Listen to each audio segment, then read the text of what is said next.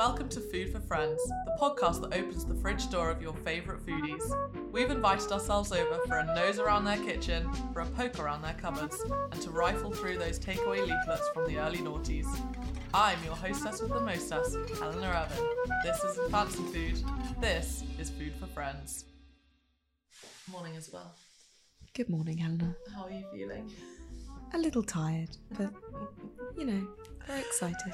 We're very, very excited for this episode, so we are up stupendously early so that I can come and pick up Izzy from Clapham. Also, Helen just likes to be 2 hours early everywhere. I call it cushioning. Leave a cushion at every stage, and then you're always on time. I mean, at this stage, it's like a podcast. 45 minutes early. Brand trait is being early. Yeah, it's been a long morning because I have driven from Berkshire to Clapham to pick up Izzy to record this introduction, and then we are driving over together to East London to interview Olia Hercules, which is so kind of Olia to agree to record with us after the really traumatic year she's had. She is an old friend of mine. I used to be her PA and have done lots of recipe testing for her most recent book, Home Food, which you should buy. It's so on brand for this podcast because it is all about what you eat, you know, like with your family, in front of the telly, you know, those things that just feel intrinsically right. So buy Olia's book. It's really, really lovely. It was written during the pandemic. And yeah, I mean, you've never met Olia, have you? I'm really excited. Well, I've heard only good things, and I do follow her on Instagram. She's super amazing. Her activism, yeah. Cook for Ukraine, follow Cook for Ukraine. We'll link to all of Olia's endeavours in the show notes. All the like awareness raising she's done in the last year for Ukraine has been well longer than that actually, because she's been writing about Ukrainian culture since her first cookbook, Mamushka, and in the last year, I mean, her profile has risen so much because she's been so central to the raising awareness for Ukraine. So we feel really, really lucky to be going to interview her. It's a really special episode. Thanks in advance, Olia. We love you. Let's go.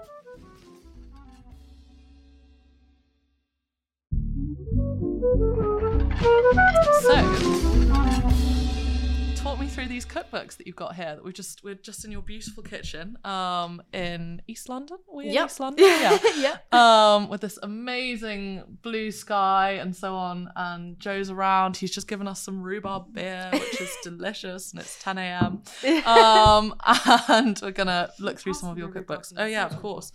It's all very real. You've got 5 here, so talk me through, why have you chosen them? Why are they your favourites at the moment?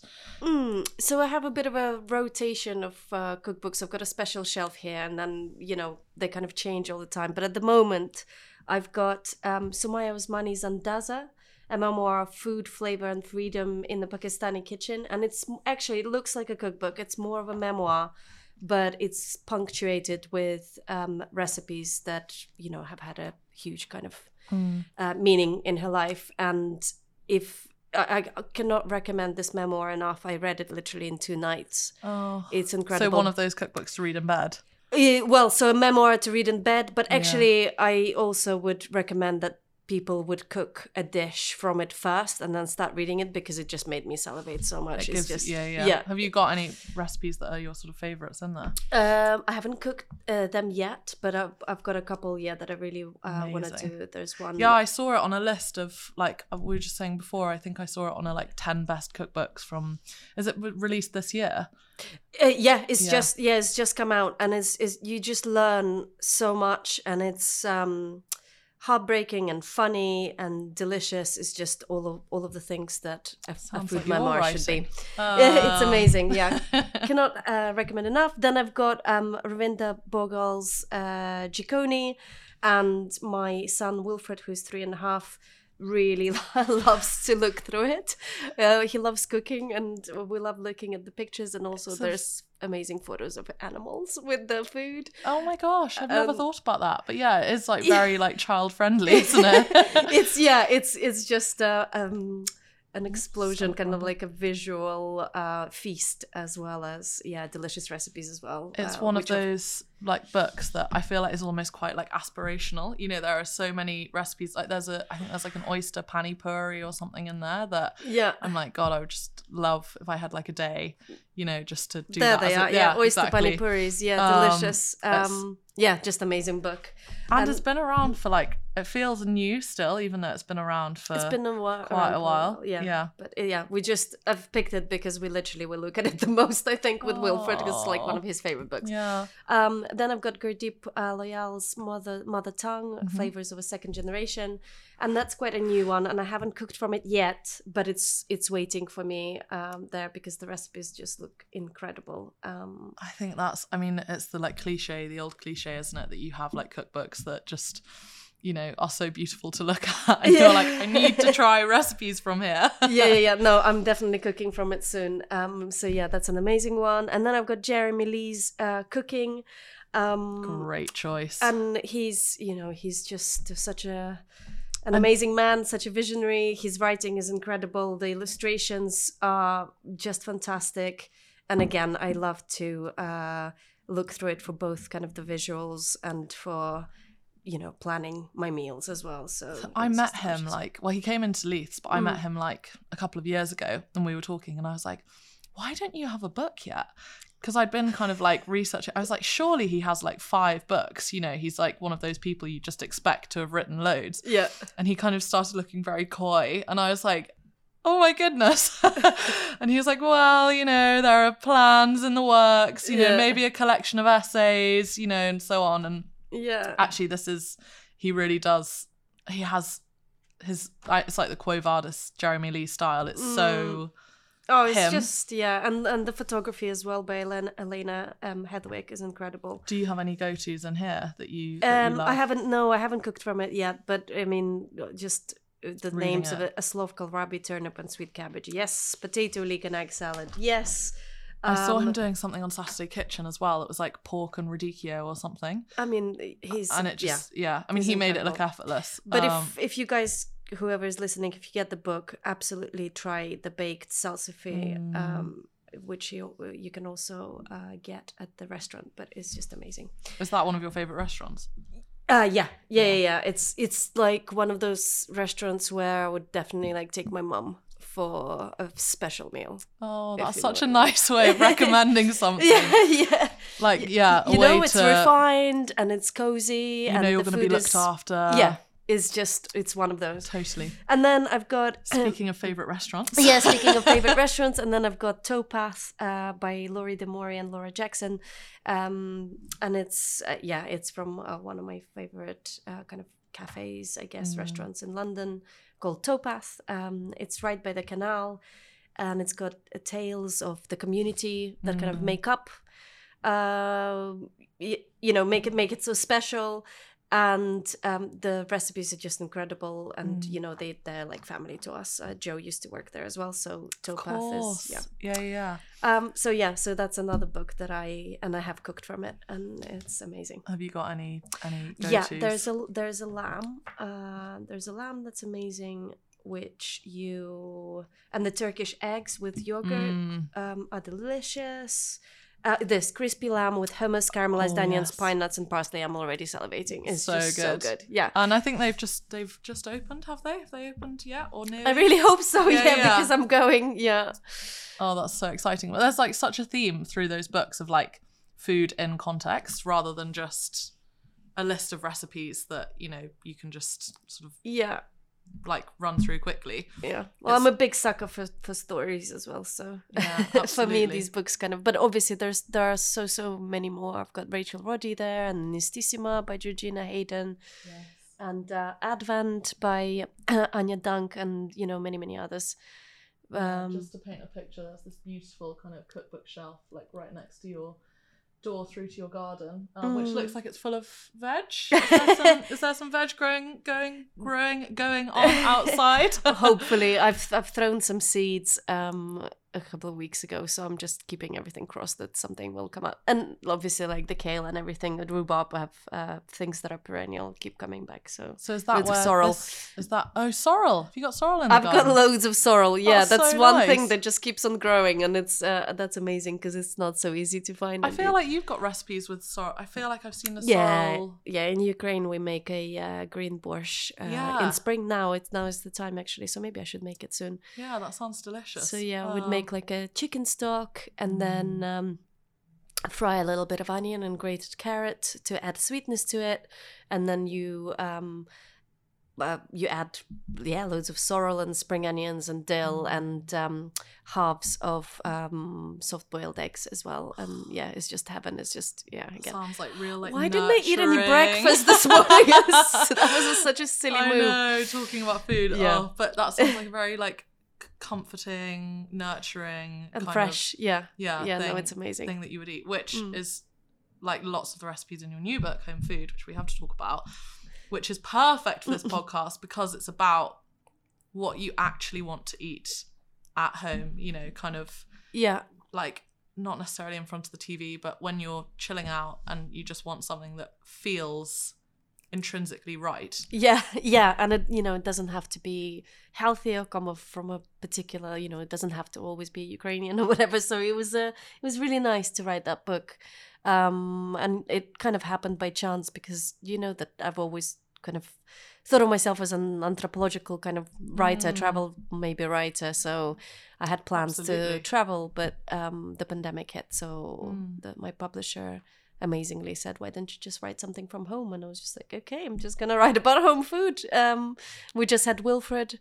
He was only 2 months or 3 months when I got the book deal, so I just kind of decided to sit down and pick 100 recipes that we cook at home that all the everyone really likes, and that would pass the test of me sending it to my best friend with her 2 kids to test.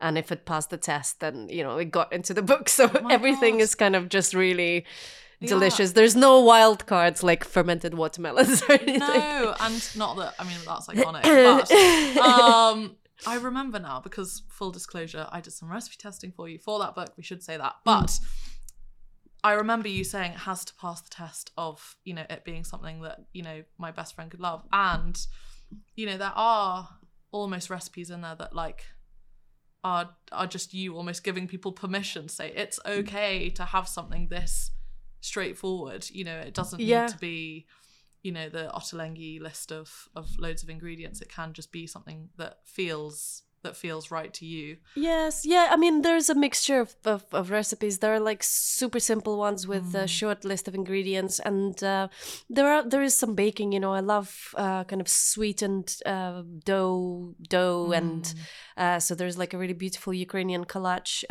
recipe. But at the end of writing it, I kind of just thought, why don't I include these QR codes and do little videos so I can teach people how to make it. So there's some dumplings, and as I say, there's some breads. Anything that's a little bit more involved, people hover over the QR code and it takes you to a 2-minute video where I show you how to plait the dough or how to shape a dumpling. I've never seen that before you did it. It's definitely not an original idea, but it's not a common thing. No, and I wonder if it, to do that as well as the recipe testing and so on. Yeah, it was an extra investment, but I think hopefully it was worth it. Hopefully it helps people. I get the impression people love it. And speaking of dumplings and you teaching people how to make dumplings, we should say people can come to your beautiful home, which we're going to have a little nosy around and cook here with you. So can you tell us a bit more about how that works? So sometimes they're on the Friday evening from kind of like 6 to 10, and sometimes they're in the morning on a Saturday from 10 till 2:30 or something. And we, I prepare the fillings and the dough in advance, just so we can kind of like get into the, And then I teach how to make dumplings, and we kind of travel a little bit. We do a bit of Central Asia, Manti. Tell me through the fillings. Oh, the fillings are good. I'm going to change them now, I think, because spring is upon us. But this winter I had a pumpkin and caramelized onions and barberries or sour cherries one for this Central Asian roast dumpling. Then I had potato and cheese and spring onion for vareniki, Ukrainian dumpling that I teach.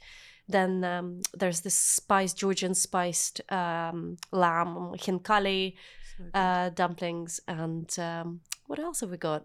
I'm thinking maybe we'll do some sweet ones as well for dessert, which I've never done before. Great idea. Because there are so many sweet dumplings in Ukrainian culture. So would they be like, what would they have in them in kind of Ukrainian culture? Would it be fruit or?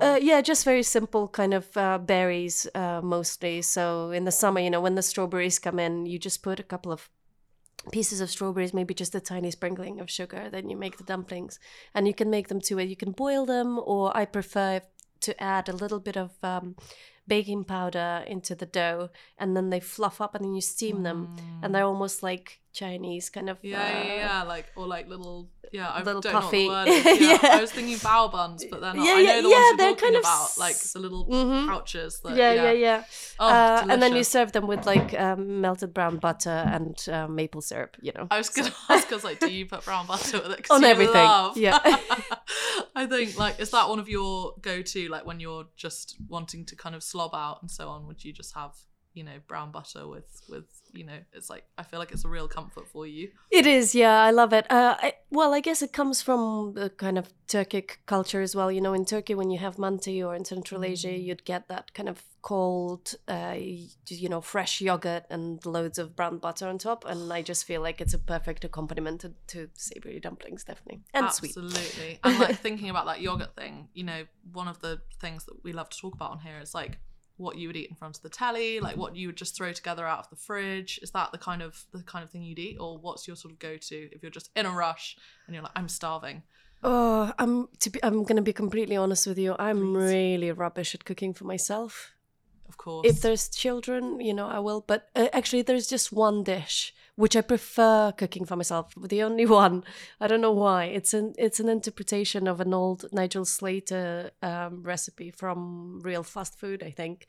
And it's you basically take some really nice olive oil, put it into a small pan, put loads of garlic cloves in there, I don't know, maybe even 2 heads of garlic, just the peeled cloves, and you slowly cook it in oil until they become comfy, really soft and mellow. Yum. And then Nigel Slater just kind of tosses these garlic cloves with oil and goat's cheese and a bit of thyme, and it's delicious. But what I do is I blitz a bit of the goat's cheese, the thyme, kind of confit garlic, a little bit of the oil, a little bit of the pasta water, and create this really kind of smooth, quite loose goat's cheese sauce. Delicious. And serve it with the spaghetti. And then at the end, the best bit almost is when you finish the spaghetti, you get a little bit of this goat's cheese sauce left over, and then just very simple salad leaves, lettuce leaves. You drop in a little bit of vinegar and toss it, and it's just that sounds so good. Your face lit up when you were talking about tossing the spaghetti through the sauce and so on. Yeah. But I think that's such a Nigel Slater thing to mop it up with some leaves at the end as well. I feel like that's always something I read. That's my thing in this case, But I hope that he... amazing. But hopefully he approves. You're in tune. You're in tune with Nigel. Yeah. But yeah, that sounds... And then you just get that nice, fresh, kind of uplifting thing. But Nigel Slater was definitely an inspiration, before my career in food. Even... Because I didn't really cook until my early 20s. And when I started, I think, his Kitchen Diaries was one of my first cookbooks. And then I got obsessed with it and bought all of his books. And that way of moving through a year. Yeah. And just he gave me confidence to do that, to look in the fridge and kind of, I don't have to, follow a recipe, or I can just make it up. Feels right. Yeah. Yeah. Absolutely. Well, yeah, I think that's the whole point of kind of talking about this, because you don't have to follow a recipe, it can just be, and you're so right, he does talk about that, he'll be follow your, I think it's appetite, maybe. Yeah. Yeah. And he's follow what feels right. I'll give you some rough ideas here, but and you can substitute. Yeah, so that's kind of become my style of cooking as well. I think that's so true. And But obviously, I mean, I will, again, a full disclosure, like Joe, my husband cooks a lot in this house. And is a well-known and brilliant cook who also has a book out, Your Daily Veg, which people should buy. And actually, I think, you know, as you as a family, Joe is a vegetarian, isn't he? He is, yeah. He does emphasize that vegetarian food can be really kind of like I don't want to say naughty, but like just full, you know. Yeah, like it doesn't exactly. Yeah. When was it? Well, 2 years ago now, when we were in Ukraine visiting my mom and dad. My dad, who's, you know, a Ukrainian man and loves his meat, yeah. But it was Joe cooking for the whole week. And at the end of the week, my dad was sitting there and he was like, oh my God, I've just realized for the whole week I've been eating vegetarian dishes and I haven't noticed, you know, because it's just been so delicious. Yeah. Yeah. So it's like, Joe, you should put that at the back of your book. Yeah, exactly. Big burly Ukrainian man in his 60s says that he hasn't noticed he's been eating. But that's so interesting because I suppose because like my kind of way into like Ukrainian food was through you, I would associate it as being very kind of like flexitarian, you know. It is.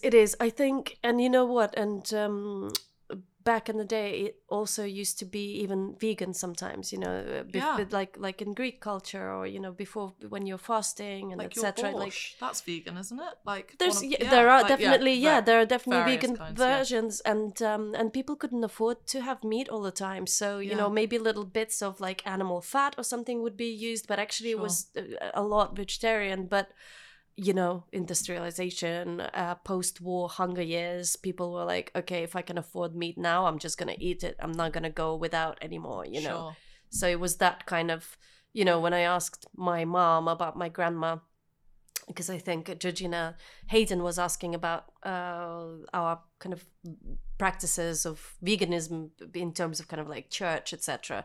She asked like, did your grandma fast? And I asked my mom and she was like, no. Hang on. So veganism in terms of church, explain a little more. Well, you know, because you weren't, there was certain periods of time before Easter or even certain parts of the week where you wouldn't use animal products. I did not know this. Yeah, yeah, that's what Nistissima is about, the book. Oh, sorry. Okay, I was thinking, yeah, okay. But anyway, even my grandma who, you know, she reared animals, obviously you're not going to kill a chicken every day. You know? Yeah, so, of course. So it was seasonal, you know, eating meat was a seasonal thing.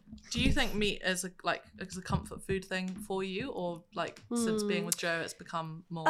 You know what, I'm not, it's not like, I eat it when my body is telling me like, okay, sure. I really want it now, but sometimes I completely forget and we just eat vegetarian most of the time. So as you say, like a flexitarian kind of approach. But if there's a day when I'm just like, okay, I'm just really craving this protein or comfort. You're right. I mean, like a chicken soup or, you know, it's. I think for me, it's maybe mostly poultry. Yeah, I think for me is a thing. Like I would love a chicken soup or a borscht or. But chicken soup it's like a kind of like double threat in that it's actually really good for you. You know, I mean the restorative qualities are real. Yeah, and it has that like inherent comforting sort of restorative quality that you can kind of. It's like. Passed down from mother to mother is that kind of flavor. I don't know, so and it must like fire up some stuff in your brain as well, you know, because definitely my mum would give it to me when I was little as a kind of comforting thing. So and she'd make these little spoon dumplings as well that she'd put in, so a bit of egg, a bit of flour, and then a little bit of seasoning, and then just spoon them into the hot broth. Poached in there. Yeah, oh, and then you just get these like slightly small deformed dumplings. Reminds me of like, you know, like tortellini and brodo in like Italian culture. It almost has that same like spoonable quality. There's I mean, there's so much. To be totally transparent, we did have a couple of. We did. We have just had 15 minutes. Olia's just going to pick up where she left off. She's in Thailand with Sasha's dad. Yeah. With his family. And the chickens look like Ukrainian chickens. So, you know, slightly kind of dinosauric and lean and delicious because they just let them live until a very ripe age. So it makes it working. Yeah, yeah. So delicious. Okay. So they, yeah, so they just treated me to some chicken broth. And there was loads of dill in it, and it just tasted like home. And you just think, oh my God, we're thousands of kilometers away from Ukraine, but this tastes exactly like my mom's broth. So yeah, there's chicken soup for you. That was, I mean, dill. Yeah. I was talking to someone the other day about like my favorite herbs, and I was like, I think it's dill. Like it's. I feel like it's an underrated. But you, I mean, you love. You know my motto: dill is life. I didn't know that. Name for the next cookbook? Yeah, perfect. Dill is life. And we were just talking about, Joe, are we allowed to talk about, or is no? I don't know, actually. Anyway, there are things we aren't allowed to talk about that are being tested in your house at the moment. Yeah, exactly. Yeah, tell me about, why not? That's he's anyway. He's just finishing another cookbook called More Daily Veg. So we've been very lucky with all of his testing. Oh, fantastic. So, that is so exciting. Yeah, I just had some of this. Because it's done so well. Probably for his testing, so I hope that he won't. I'm sure a little. But that must be life all the time. Just, you know, I mean, ingredients coming in to be tested and yeah, I mean, yeah, so I mean, this is, yeah, we cook for work, but luckily it's, yeah, you know, it's kind of the stuff that we want to eat, so exactly, and it's stuff that you're creating anyway, so we were kind of chatting about it when we had our brief intermission, yeah, about how you leave work and then move into, you know, like, okay, we're not going to photograph this is not going on either of our Instagrams. Like, is that something that's difficult or not really? No, not really.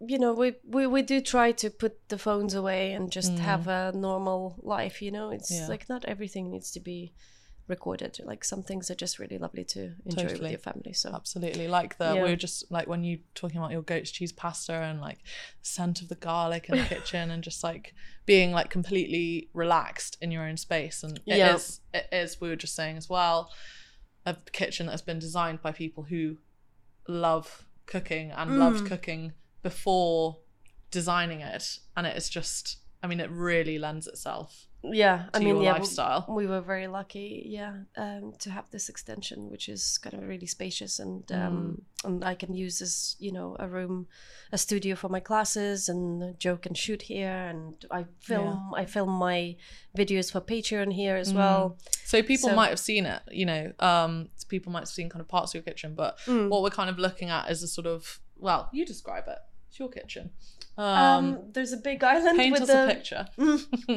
Well, there's a big island on one side of the kitchen with a hob on, and two sides with big kind of butcher's blocks, I guess. Like dark wood. It's very satisfying. Yeah, one that side is opposite is Joe's, and this is mine.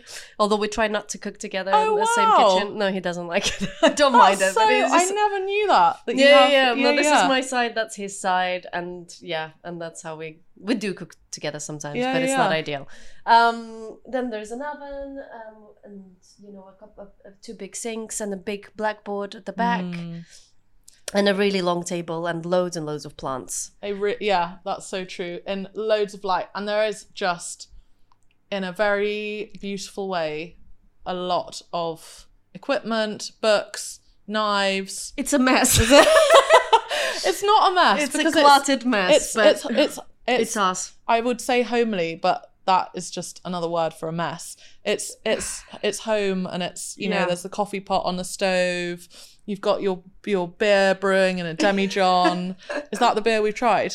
I'm not sure actually beer. If that's it. Yeah, Joe makes loads of beer. Yeah, so this becomes a brewery as well, at least once a week. So it's, but you know, we've got our 3-year-old, 11-year-old, and my niece Asia, who's 14, and we've kind of resigned ourselves to a bit of mess for the next couple of years, and we're just like, you know what, it's okay. It's gonna be chaos. I don't know anyone whose life looks, you know, kind of perfect.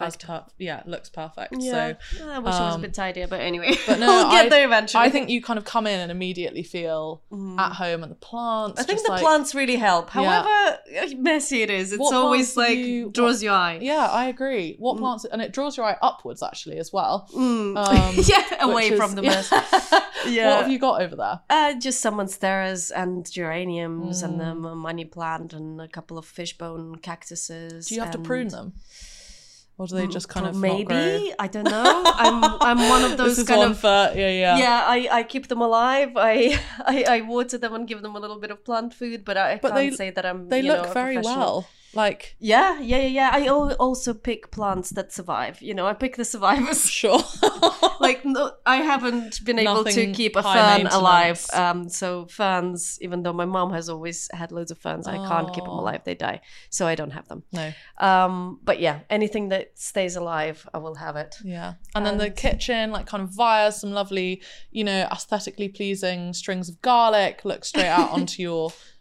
Kitchen garden, I'm gonna say. Yeah, it is. Yeah, it's a kitchen garden. We're talking about the sorrel. Got sorrel and kale and celeriac that never actually became a bulb. And, no one seems to be able to grow celeriac. No, it's really hard. I think we have quite a kind of like heavy clay soil as well that I'm trying to work on and kind of you know make it a little bit lighter, but it takes time. But anyway, the celeriac leaves are absolutely delicious. That was my next question. Yeah, I bet you have something amazing to do with those. Yeah, just you know, if I ferment some tomatoes, I'm going to stick a whole lot in, and it gives a really nice unusual flavor. Kind of like celery leaf, but and what's the other one? Lovage, kind of somewhere in the middle. Yeah, it's really nice. That sounds delicious. Yeah, and chard, as I say, loads of sorrel, rhubarb, and I've just thrown in a few seeds around, so hopefully some flowers will come up as well. And lovely. Your beautiful tomato plant is going to go in today. I hope so, but if it dies, which it might, because it's had a rough journey here, it'll be fine. Then I'll give you another one of our 48 that we have at home. What else do you need? Do you need some cupboard? Yeah, I think so. Yeah. And then we can. I think. What do you think, Iz? I was going to say as well. There are lots of green leaves in your garden. Like I don't know. Yeah, what do you want? No. Just as to kind of finish that. I feel like that's something you're very drawn to, like that fresh green. Yeah. You know, like I suppose it's the time of year as well. Yeah, I mean, you know, spring feels hopeful. Exactly. And growing up in Ukraine, our gardens, however little or big, you know, they're extremely important to us. So last year I was growing sunflowers. I actually, you know, it was in March. I wasn't able to plant anything from seed because we were kind of like all in mid trauma, but an amazing gardener and writer Anna Greenland grew some little plants for me and brought them over, and I had these incredible sunflowers. So the garden's been like a place of sort of sanctuary. Yeah, absolutely, definitely. So cupboards, as you can see, is homely. Is chaos. It's pure chaos. But you know where everything is. Kind of. The spice situation, it really needs to. I need to reassemble lots of Georgian spices. Which, amazing. We'll show some of those. It's amazing. That was academic meant to happen. Adam. Oh, he's been to Georgia recently, so I've got some Svanetian salt. And what does that taste like for the listener? Oh, do you want to have a sniff? Yeah. Hold on. I'm just gonna go up my nose. I'll sneeze. Smells good, right? It reminds me of fenugreek almost. Yeah. It's got so it's blue fenugreek and a bunch of other kind of like probably. What they call yellow flower, which is delicious. Marigold. I just can't get that over here. Yeah, and they take raw garlic, salt, spices, and they put them through this kind of like old school meat grinder, and then the salt dries up the garlic, and it's just an amazing, you know, that's spice to precious. Use on eggs or on anything. Yeah, what are you going to use it on? I put it into my hinkali, into the meat filling to spice it, which is really nice. At your dumpling classes, which people can come to. So what else? So loads of Georgian spices, Ukrainian honey, loads of capers and sour things. Yes, I mean that's almost to be expected here. Yeah, all sorts of strange molasses. So there's pomegranate molasses, date molasses, grape molasses. There's a collection of really nice vinegars that we get from Vinegar Shed. I can't recommend this supplier enough. And that's so at the Ealing grocer as well. Exactly. Yeah. So we've got a cassis one over there. Creme de cassis vinegar is just incredible blackcurrant flavor. He always talks about those in his videos. videos, and I'm like, I've only been in once, and it is the most incredible shop. Yeah, he's amazing. There's some, which is unusual for us, but we've been sent them, and they are amazing. A Trouble truffle products. So there's loads of like paste. It actually tastes of nice truffle rather than that kind of petrol-y. Yeah. So that's amazing. Branston Pickle.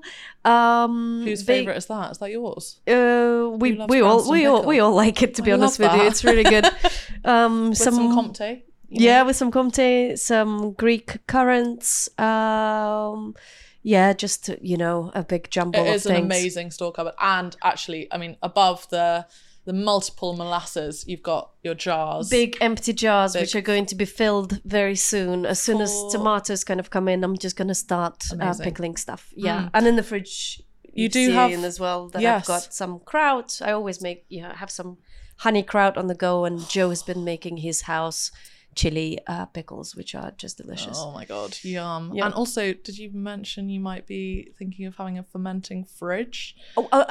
We do have it downstairs in Joe's kind of cellar / brewing brewery. It's amazing. Very tiny, but he managed to pack things in there. But there is a fridge there, which is supposed to be my fermenting fridge, and I think he's got loads of like brewer's yeast there and stuff. I'm very pissed off about. Need to reclaim the space. I will, as soon as I start pickling again. I'm just going to. I had no idea you had that. I mean, we can't take the stuff down there, but what's it like down there in the cellar? It's packed with like barrels of beer and beer stuff. Oh, incredible! Joe started brewing during the pandemic, and properly kind of opened the door once, and there was 200 kilograms of organic grain that he mills and then brews into a beer. So I mean, I remember, but no, it's incredible. And the other thing I was thinking, just looking at the jars, is there anything when you're kind of at home and you're you're testing or whatever, and you don't have time to cook for yourself, that you would just get out and spoon from the jar, like I don't know, Ukrainian honey or something like that? It might not be Ukrainian honey, but it could be Nutella. It could be Branston pickle. Kids really go for peanut butter. I think that's Sasha's kind of favorite. I'm more of if I've got a little tin of fish, I'll have that maybe on toast. I think that's my kind of go-to. Yeah. Yeah, or pickled anchovies or something like that, which I have in the fridge at all times.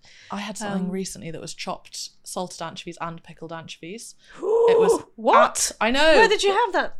In some random restaurant in Bournemouth. Oh. And not to do it down, but it was not where I was expecting. And the combination of the two as a I love that you mentioned that. Yeah. Yes, thank you. I want to be trying that. So try that, definitely.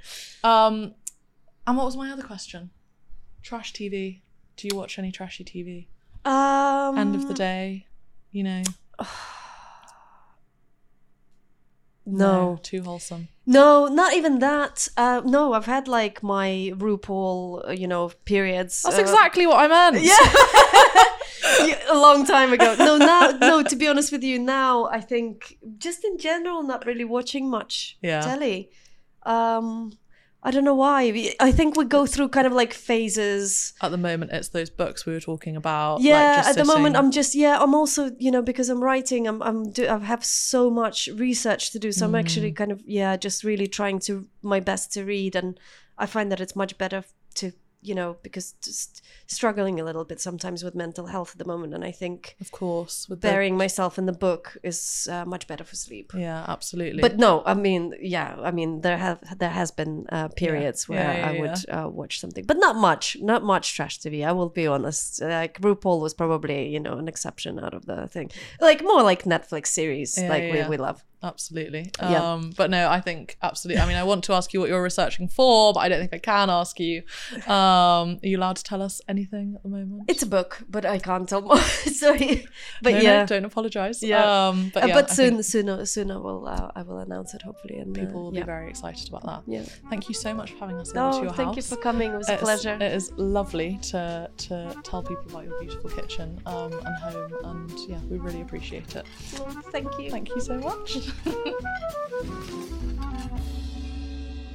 You've been listening to Food for Friends, the nosiest podcast in food. You can see all our guest fridge selfies at Food for Friends Pod on Instagram. And with every subscribe and 5-star review, we're one step closer to interviewing Nigella's Mikroave. Food for Friends is hosted by me, Helena Raven, and produced by the glamorous and talented Izzy Boujard. Bye, Izzy, bye!